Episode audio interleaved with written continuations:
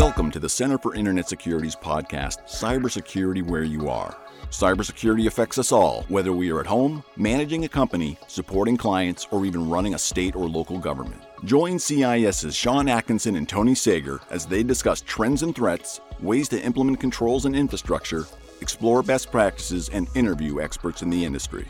We are here to bring clarity to these complex issues to bring confidence in the connected world. Well, welcome. I'm Tony Sager with the Center for Internet Security, and welcome to our podcast, Cybersecurity Where You Are. So, our goal is to provide some insight and some entertainment in a way that uh, makes sense to you and not uh, burdened with uh, gobbledygook and high tech terminology. So, today we're going to uh, take on an easy topic, one with that's not particularly controversial, that of election security. so, uh, and I can't say that without uh, with a straight face. And so, joining us in our discussion today are two members of the CIS team. Kathy Boockvar and uh, Marci Andino. Uh, Kathy, Marci, welcome to the podcast. Thanks, Tony. Thank Thanks you. Sure. And if you could, uh, just to get us kind of warmed up here, if uh, Marci, if you could start, give us a little bit about your background in this in this area and what you're doing today with CIS. Okay, great. Thank you. Um, so today and for the last uh, two plus months, I have been the senior director of the EI-ISAC, and that's the Election Infrastructure Information and Information Sharing and Analysis Center. And prior to that, I spent uh, 19 years as the state election director uh, for South Carolina. I was the state's chief state election official and that term has different meaning in every state. South Carolina is very much top down, so we were very involved with counties. We had supervisory authority over counties, and we were responsible for basically all of the systems that they used. We had a statewide voter registration system as well as a statewide voting system. Um, and we also were mandated to do a training and certification program. So we were very much hands on in that process.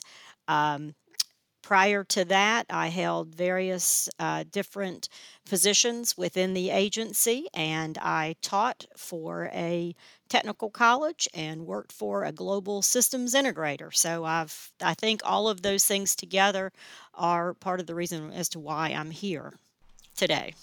What? Yeah, wonderful, great background. Marci is certainly a, a frontline, a frontline worker in this uh, really tough area of, of uh, cybersecurity. And Kathy, tell us a little bit about yourself. Thanks so much, Tony.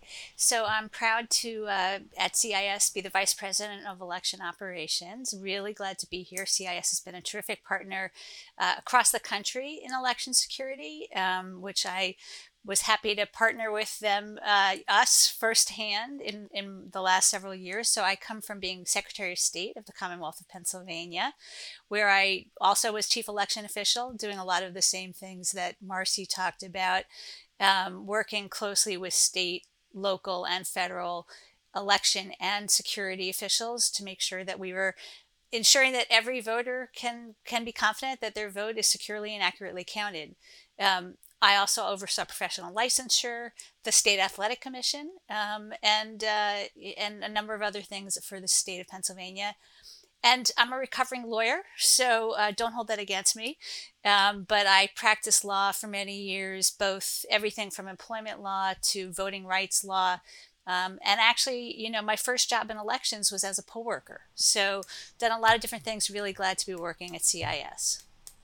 Yeah, thanks, Kathy. That's great to get another another uh, uh, real life experience in, in all this. And don't worry, we, we have a lot of recovering uh, lawyers on staff here, so it, it, doesn't disqualify you from all the great things that we're doing here. Marci, let me go back to uh, you. You made a comment about uh, uh, every state and the the top down nature of South Carolina. You know, so so this area was completely unknown to me just a couple of years ago, and there's been a lot of surprises. And one of them was how decentralized and how different this is. Right, that there's no national election. There's there's some thousands of local elections, and often run differently. Can you tell me a little bit about the, the sort of different models of governance or the, the different kinds of structures that one might see in different states or different localities?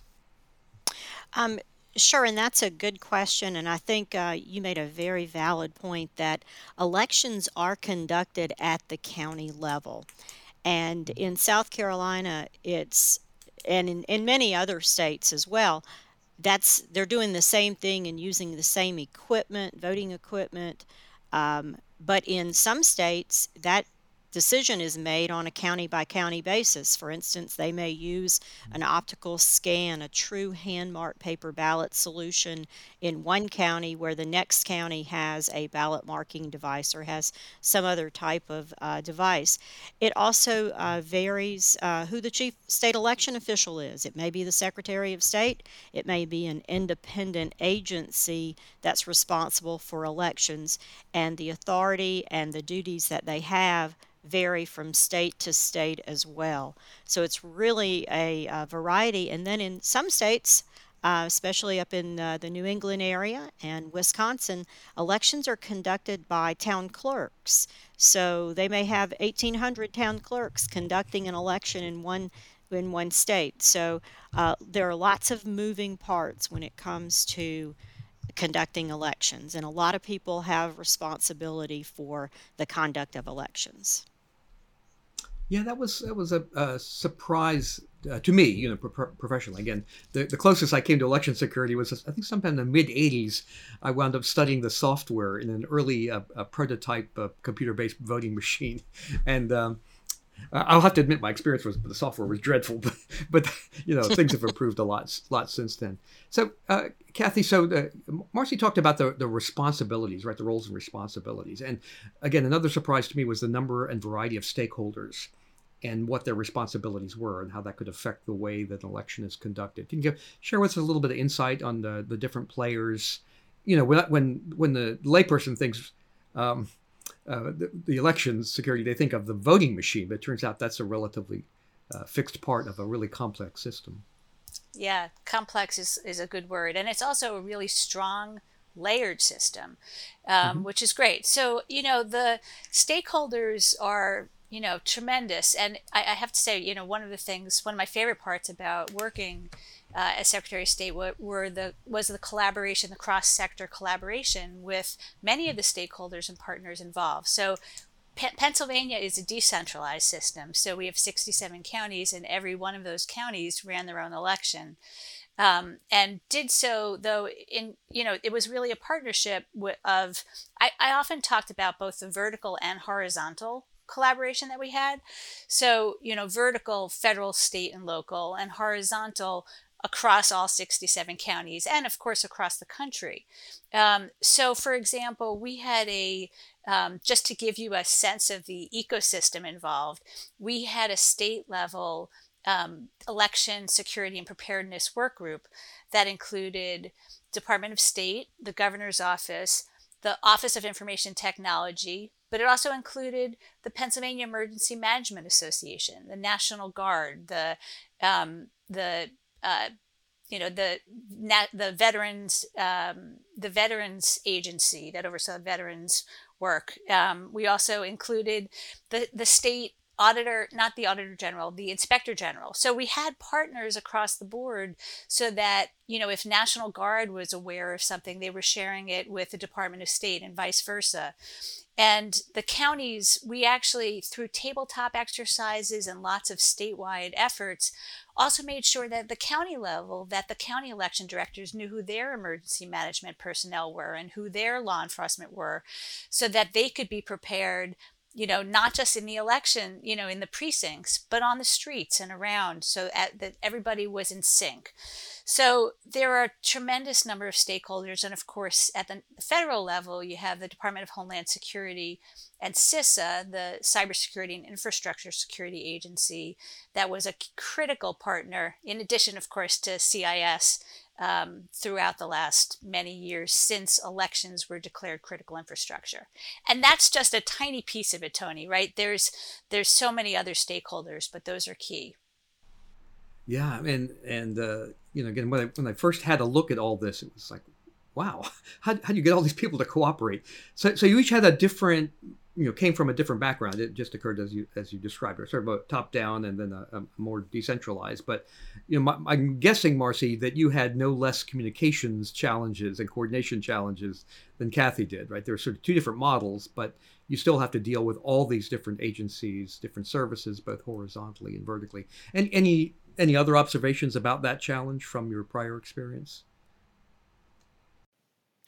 Um, we did many of the same things that they did in Pennsylvania that Kathy was talking about. And I think since uh, really 2016, and, and security is not new to election officials, but I think 2016 was kind of the game changer, and cybersecurity became more of a discussion and a focal point but we were already aware of cybersecurity threats and doing things. But we amassed a large team of both federal, state, and some private cybersecurity. We met with law enforcement, uh, intelligence agencies. Other state agencies work with the National Guard, and it was all um, all of these agencies working together helped um, strengthen the resilience and the security of the critical elections infrastructure in the state. And, you know, we're talking South Carolina and Pennsylvania specifically, but this was happening all across the country uh, in every state. And there was a lot of coordination among states to make sure that if somebody had a good idea, that we didn't have to reinvent the wheel. We could repeat it and replicate it in other states as well. So there's been a lot of changes in the last really five, almost six years. Um, but just to reiterate, security is not new in elections. It's just become the hot topic lately. Yeah, and I think what most people don't appreciate is that you know this is not an every two year or four year activity, right? You you don't do the things that you two described, you know, a few months before the election. This is a year round, twenty four seven sort of uh, focus that it takes to bring all this together. And Kathy, you you had said something about layering, right? You know, so, so there's a, a, view of security, right? I, I can control everything, and or I can, um, you know, have enough layering that if I make a mistake in one spot, I, I hope that I pick it up. And it is, you know, on balance, is, is the decentralized nature of this a positive or negative in terms of thinking about the security of the overall system? Do you have a, an impression one way or another? That's a great question, Tony. I, you know, it's it's one of those things that there are advantages and disadvantages for sure. I I do think that the decentralization helps add to the security because as long as you make sure that there's sufficient resources and support that goes out to all the levels. Um, so, for example, in Pennsylvania, like Marci was describing, um, so for us, there, there, the counties the, the Department of State had the authority to certify which voting systems, for example, are allowed to be used that meet the highest standards of security and accessibility. But among those, you know, 10 some odd systems that we certified, the 67 counties could choose any of those systems to operate. So in some ways, so if you, th- and, and each of those 10 some odd systems might have had three different configuration options. So in effect, you've got 25, you know, some odd different um, configurations of voting systems across the state that voters might vote on, which you can imagine if you're a bad actor, it's harder to try to, uh, you know, uh, hack into 25 different configurations than it is if you have one. So as long as the you know but that's just one example so that's an example where decentralization i think actually is helpful um, but i think you know there are there are standards that you want to make sure it's a little disconcerting i think for most of us that a voter in south carolina um, votes differently than a voter in pennsylvania that you might have different hours of elections being open you have different different allowances for mail voting. Um, so, you know, I think the key here is having is having a balance. There should be certain things that we across the country as Americans should all be able to rely on as the the baseline standards for voting. And then with the recognition that each state could then add its own local um, you know, needs and increases from that base. Does that make sense? Yeah, no, absolutely. You know, it actually is. Uh, you know, so you know, I'm an old dog in computer security, right? And uh, this exactly parallels the, the, the sort of centralized, decentralized argument around security. And uh, another parallel is the um, what I call the monoculture uh, argument, right? If you make everything the same and sort of manage it the same, then you have the most control and visibility of it. At the same time, one mistake then cascades dramatically across the entire system, right? So it, it came up in the, you know, as everything moved to Windows, it's like, no, we need to let a thousand flavors of Linux bloom, you know, or, or whatever. And, and there's no singular answer to this. And somewhere, you know, the workable answer is some level of standardization, right? Because you're still managing assets, you're managing technology, and you you have to have some level of uh, knowledge, vulnerability, and control. At the same time, you have to allow for local uh, situations and uh, you know sort of the customization yeah and resources and and everyone is unequally resourced so so you know it takes a lot of groundwork then to do the the sort of human integration right? The coordination that you guys described is what can make it work. And uh, you know what we often forget in in cyber defense is that complexity is not a friend of the attacker either.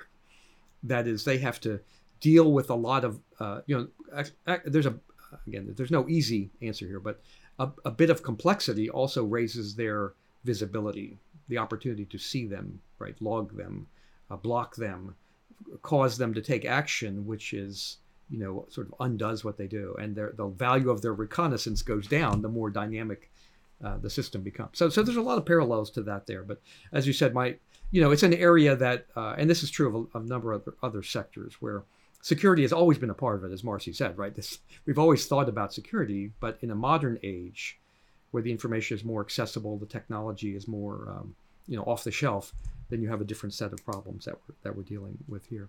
So, so Marci, given all that, I'll come back to you. Why should voters have confidence? What are the things that sort of bring confidence in your mind? I always said elections are a funny, uh, a funny domain. You know that all this it only has one output, right? The result of the election. And there's only one property of that output that matters. Is the confidence that we have as citizens that our elections are fair. So, so give me some give me some optimism here or reasons to to think positively about the confidence that we have. Um, well, I think uh, you know we started off talking about um, security is not new, and uh, there are a dozens and dozens of ways to get to that endpoint of having good results and you know, there's security built into the system at every level, uh, whether it's the voter registration database, and and really the voter registration databases have expanded to it's more of election administration these days, and there are multiple layers of security there. Um, you know, from system type controls right down to user and user training. But uh, election officials have to go through and uh, they have to track a lot of information. It's not seasonal work. There are elections just about every Tuesday somewhere in the country. So there's a lot of practice. And in many cases, you know, these elections are conducted by election professionals. And in, in some counties and in some states, they have other jobs as well. But everybody takes this very seriously and they get the required training and they have, for the most part, the uh, resources that they need. Of course, I'm not going to say they couldn't use more resources, uh, but you know they they are supported at the state state and local levels. So back to that voter registration. It's really voter registration and election administration. They're managing lots of moves, moving parts, and all of these parts fit together. Everything has to be accurate so that they can process voters and put them in the right districts, make sure that they're uh, going to the correct polling place or they're going to get the correct type of ballot. Uh, there's training at every level from poll workers who are basically volunteers. And, and on election day, uh, election profession, full-time election professionals are handing off to volunteers. They should be well trained, and you know things run smoothly. There are hiccups along the way, um, but the basics are there and there are audits, there are reconciliations, there are all types of checkpoints along the way to make sure that at the end of the day that the results that you're seeing are accurate and correct. Yeah, same uh, same question back to you, Kathy. Uh, give me give me some optimism here, some reasons to have confidence in the outcome of the election. Sure. Yeah, you know, Tony, it, I look at this as there's four buckets why every every voter should have confidence about when they come out to vote. And I look at this as the people, the process, the science and the math. So let's start with the people. The people that run our elections are our friends and our neighbors. They're the people who are coaching our kids on our soccer teams and they're in our, you know, they're sitting next to us in our churches and synagogues. These are who are running our elections, the people. The processes they use, as Marci described, are time tested and have been done for decades in our states. And only, you know, sort of the, the games have continued to be upped as the processes get better and better. But for example, you know, there's been a lot of talk about voting by mail voting by mail is nothing new, right? And for example, in Pennsylvania, you have to apply to get a ballot. You're checked against the driver's license database or the social security database. You're checked against the voter database. There are so many levels of authorization and qualification checking before you even get a ballot. Okay, so and that's across the board. So you've got the people, the process, then the science, right? So science, we've got cybersecurity, you know, that has continued to be improved and improved across the country. We've got logic and accuracy testing of the voting systems. We've got all kinds of checks to make sure that the, the science game is as high of a standard as it could be. And fourth, the math. As Marci said, we've got audits. Audits are mandated in almost every state across the country in different ways to make sure that we're looking at those ballots after the fact, a statistically significant sample, and making sure that the results Com, you know compare favorably with the results of the of the that were announced previously so between the people the process the science and the math every voter should feel very confident that their elections are secure yeah, I think there's uh, again for the for the general populace, right? They have no idea of the complexity, the energy, the the work that has gone into all these kinds of mechanisms that are are there. And there's not one. There's there's many, and, and in layers as you described. That doesn't make them uh, easy to describe or easy to manage that just means there's a lot there. Some of it's historical, some of it's you know by intention. Uh, and uh, yes, as an old math wonk, I appreciate the uh, the power of the statistics, you know, to to help us understand right the the, the intention of the population that's um, you know that's being represented here. So I've really in, enjoyed that. I think uh, Marci, you made a made a point, and, and Kathy, you reinforced it. Right, the, everyone I've met that works elections is, uh, with all respect intended, uh, is a little crazy. I mean, this is this is not. You could pick an easier way to make a living, to be honest. Right, uh, it it is uh, not something you do for the glory or the riches. Obviously, it's because you care about our, our society, our way of life, or you know the, the, the democracy has meaning, and, and therefore you, you choose to do that. So I think that's uh, speaks well to the good intentions, the the energy that people are willing to put into it, and I think that that's you know people make claims about you know the integrity of uh, databases or things like that, but they don't look at the totality of what goes on, right? The verification processes, the human steps, and I think that's uh, important to, for people to get a get a, a sense of what that is. Does not make it perfect. We you know uh, we don't build perfect systems in any other domain of our lives, right? We can send people to the, you know, to other planets, frankly, with, uh, you know, with imperfect, with our imperfect ability to build complex engineering and uh, software systems, and uh, but we can do that with some within a margin of decision error, right? That is that gives us enough confidence to take action upon it. So let, us let's, let's give a little friendly advice out there to the audience, uh, sort of a top three, top five things that you would encourage election officials to uh, to do, put in place, implement, uh, you know, to help uh, ensure the integrity of the voting process and, and build confidence. And uh, with uh, Marci, let me let me ask you to go first on that. Just just give me a couple of ideas here that are things that people really ought to be doing. Well, I think and you can start about... with, by the way, I'm sorry, you can start with join the ISAC. that that would be a perfectly valid one, two, or three.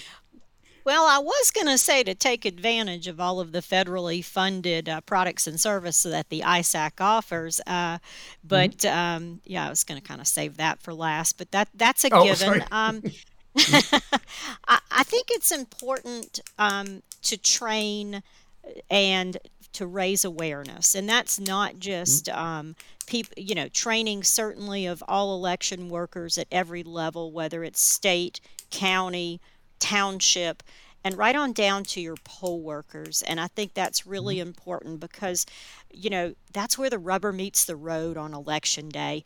All of the training and all of the things that we hear all year round about security um, are good, and they may resonate with people who do this full time. But on election day, these poll workers are basically volunteers, but they get the mm-hmm. job done, and we could not run elections without them but they need that training you know, they may not be hearing about cybersecurity and they may not hear about strong passwords and two factor authentication and all of the things that you know we hear about every day so i think raising the awareness of cybersecurity and making them know that it's okay if they see something they should say something uh, because there are they're the eyes and the ears out on the street on election day and i think that's really mm-hmm. important so i would start Absolutely. there and okay. uh, let Kathy weigh in on this. I, we can go back and forth probably all day with uh, things to do. All right, Kathy, I'll, I'll, I'll, give you a chance to add to that. Sure. I mean, Marci mentioned um, multi-factor authentication. You know, so some of the things, you know, I would say, you know, do tomorrow, right? If you don't have multi-factor authentication or strict password um, requirements, yeah, does it take longer? Sure, but I mean that alone gives you so much more protection. Make sure that there's mm-hmm. multi-factor authentication, strong password protections, um, mm-hmm. and then you know to the more complicated but easy still to do. You know, as Marci mentioned, we have so many um, federally federally funded free to the election jurisdictions tools such as you know malware email and web, web browser protection so that if somebody tries to send you ransomware or other malware it will block it. Right every day we see this stuff in the news. So go on to the cis website and sign up for edr or mdbr or reach out to get more information because these are free to election offices across the country. Um, so and and i and i'll just d- doubly um, i think marci mentioned phishing uh, training. Mm-hmm. you know phishing we know is one of the most frustrating ways as an election administrator that that bad actors get into your system because you click on a link. Train your staff not to do that and it train them over and over and over again um, because eventually it does become become second nature um, but you need to make sure that everybody understands how significant a risk that is. Understood. And, and Marci, let me apologize again for for taking your your uh, cl- uh, closing point and uh, and uh, stealing your thunder a bit. But anything you, you care to add to, to Kathy's list now? Well, I, I think the uh, the training and they counties and states and uh, townships they have to bring in so many seasonal workers just to meet the demands and it's important that those seasonal uh, workers are also trained. You know and that it brings up the um, the the risk of insider threats and i think that's something that um, is becoming more and more prevalent. People want to learn more.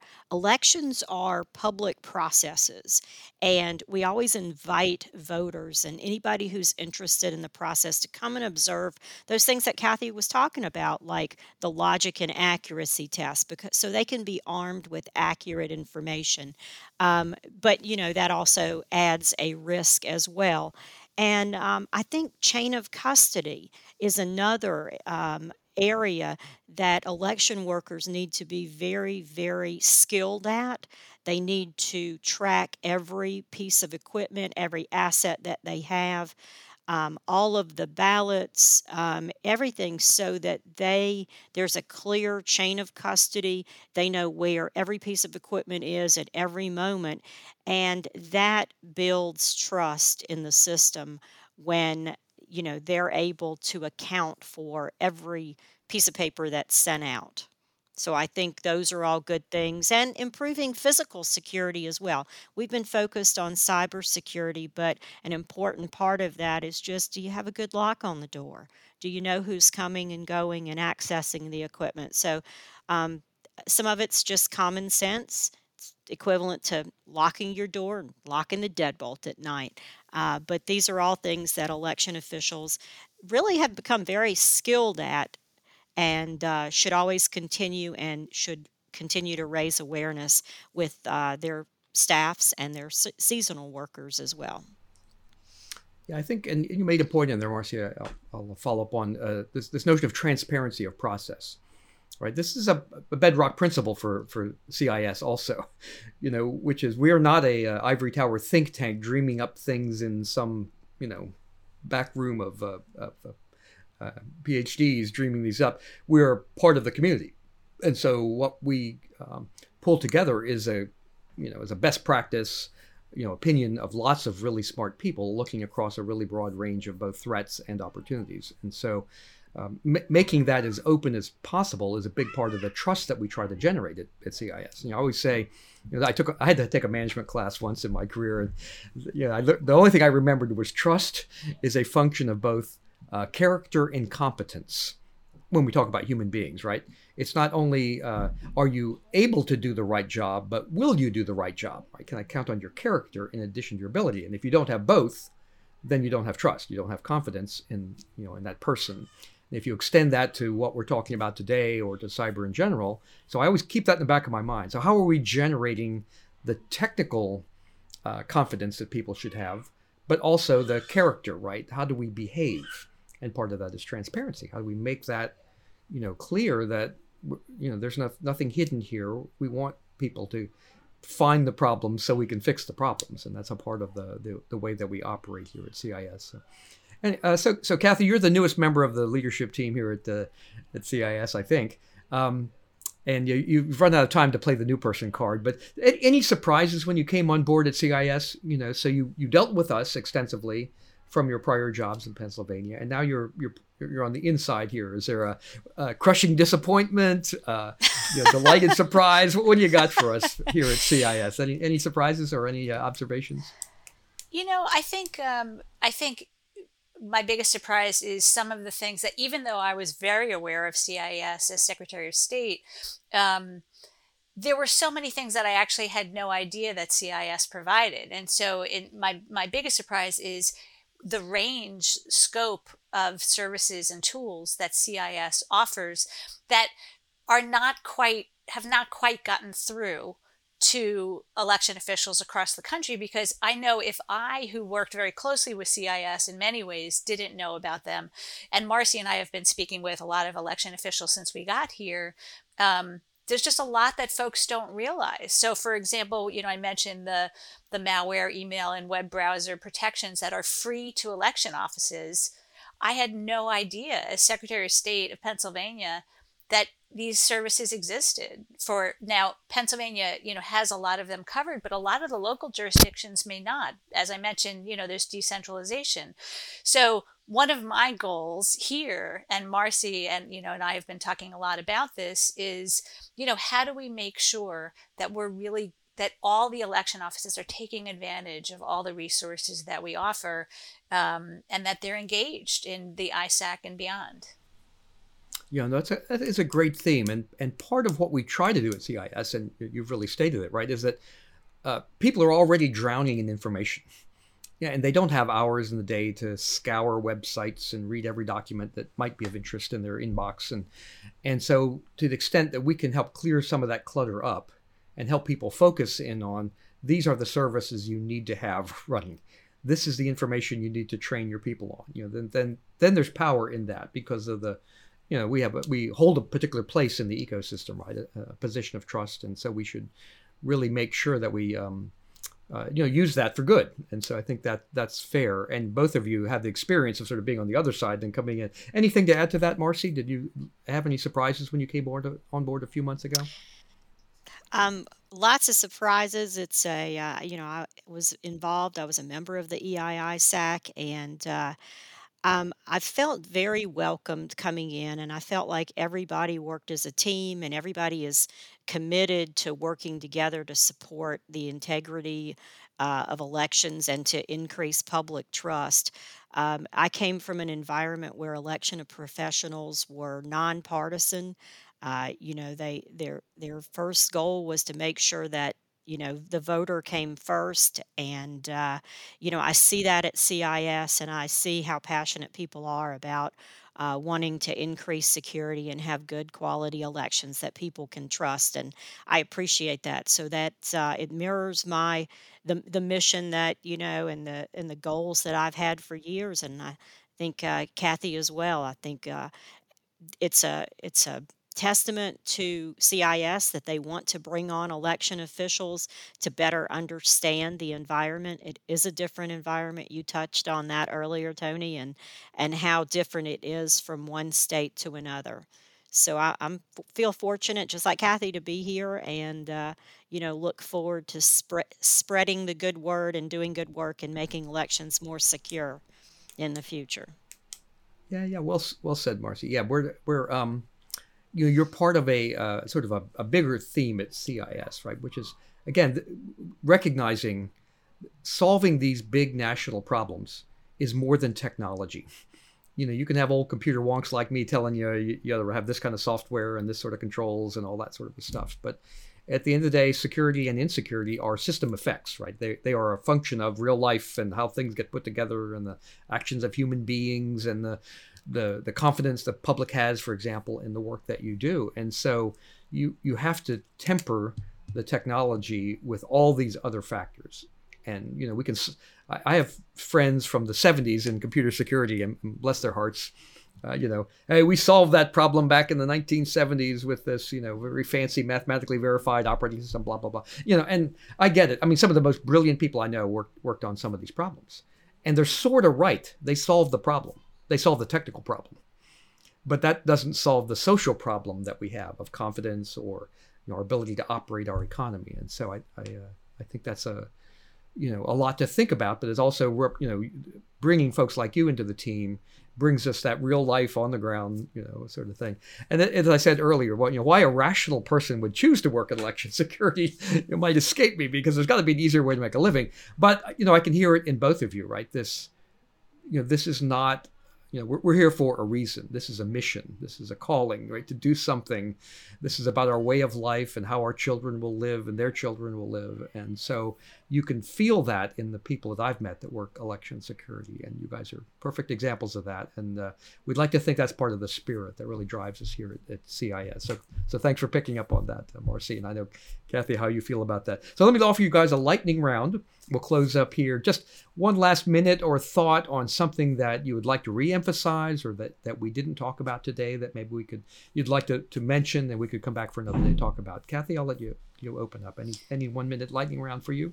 Sure, I'll follow up on the people aspect of it okay. that you were talking about. Um, you know, election officials, the, the thing about election officials at, at every level is that they're heroes of our democracy and it's they are underpaid and underappreciated. Now we're dealing with threats, uh, you know, all the time. I mean, this is just, it's become a very toxic environment. So they are all the more the heroes of our democracy. Without those election officials, we literally would not have a democracy. And, you know, I want to encourage, I want to A, thank everybody who's out there who have, you know, been involved in elections at any level, from poll worker, as I mentioned, that was my first job in elections, um, to the highest levels, because they are the ones who make sure that every one of us can exercise our fundamental right to vote. Um, and on that note, I want to urge everybody that if you haven't tried it, please if you're if you're available on election day and a lot of employers these days are are you know giving giving uh, their staff some time off, um, particularly if you volunteer to be a poll worker, please volunteer to be a poll worker. We had record, thank God, we had record numbers of volunteer poll workers in 2020 you know, because during the pandemic, of course, it was that much more complicated to make sure that you know that because a lot of the poll workers are often of, of, an older age and they were afraid of you know covid understandably. So we're now in a more stable place.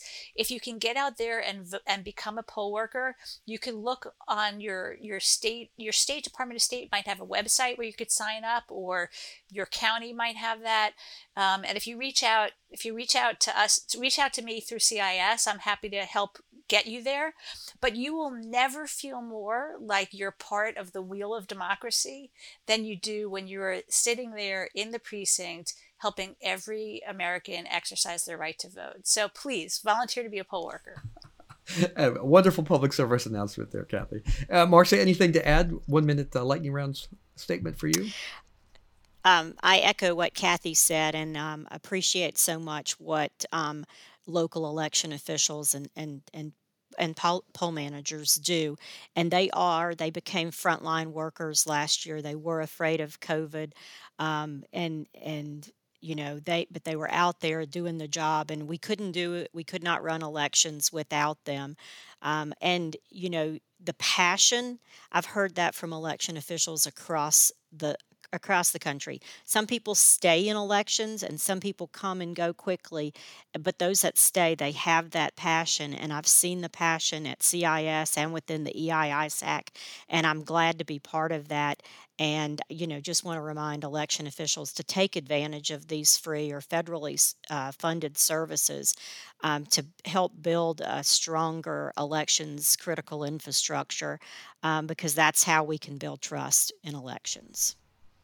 Yeah, wonderfully said, both of you, and thank you both for the work that you're doing. This is, uh, again, this you know, I'm, I'm, old enough now to start seeing what's what's what's coming for the next generation and the generation after. And my, I can hear my uh, two granddaughters off in the distance here, so I'll go join them in a second but I really appreciate the the hard work that folks do in this, and you, you too in particular. Thanks for joining us here at CIS. So I'll, I'll wrap up today. Uh, we'll wrap up today's episode of uh, Cybersecurity Where You Are. Thank you, Kathy. Thank you, Marci, for joining us. I'm sure there'll be other things we'll, to talk about in the future, so I look forward to welcoming you both back at some point here. And for the audience, uh, thank you for joining us. You can find us, subscribe to us in the usual podcast sort of ways. I'll let you figure that out. And uh, until next time, though, I'm Tony Sager with the Center for Internet Security. Thank you for joining us. Catch you soon. Bye. Thank you for listening to the show today. If you are interested in learning more about how to grow your cybersecurity program, the free tools available to help you on your journey, or to get involved with the CIS volunteer community, visit our website at cisecurity.org. Start secure and stay secure.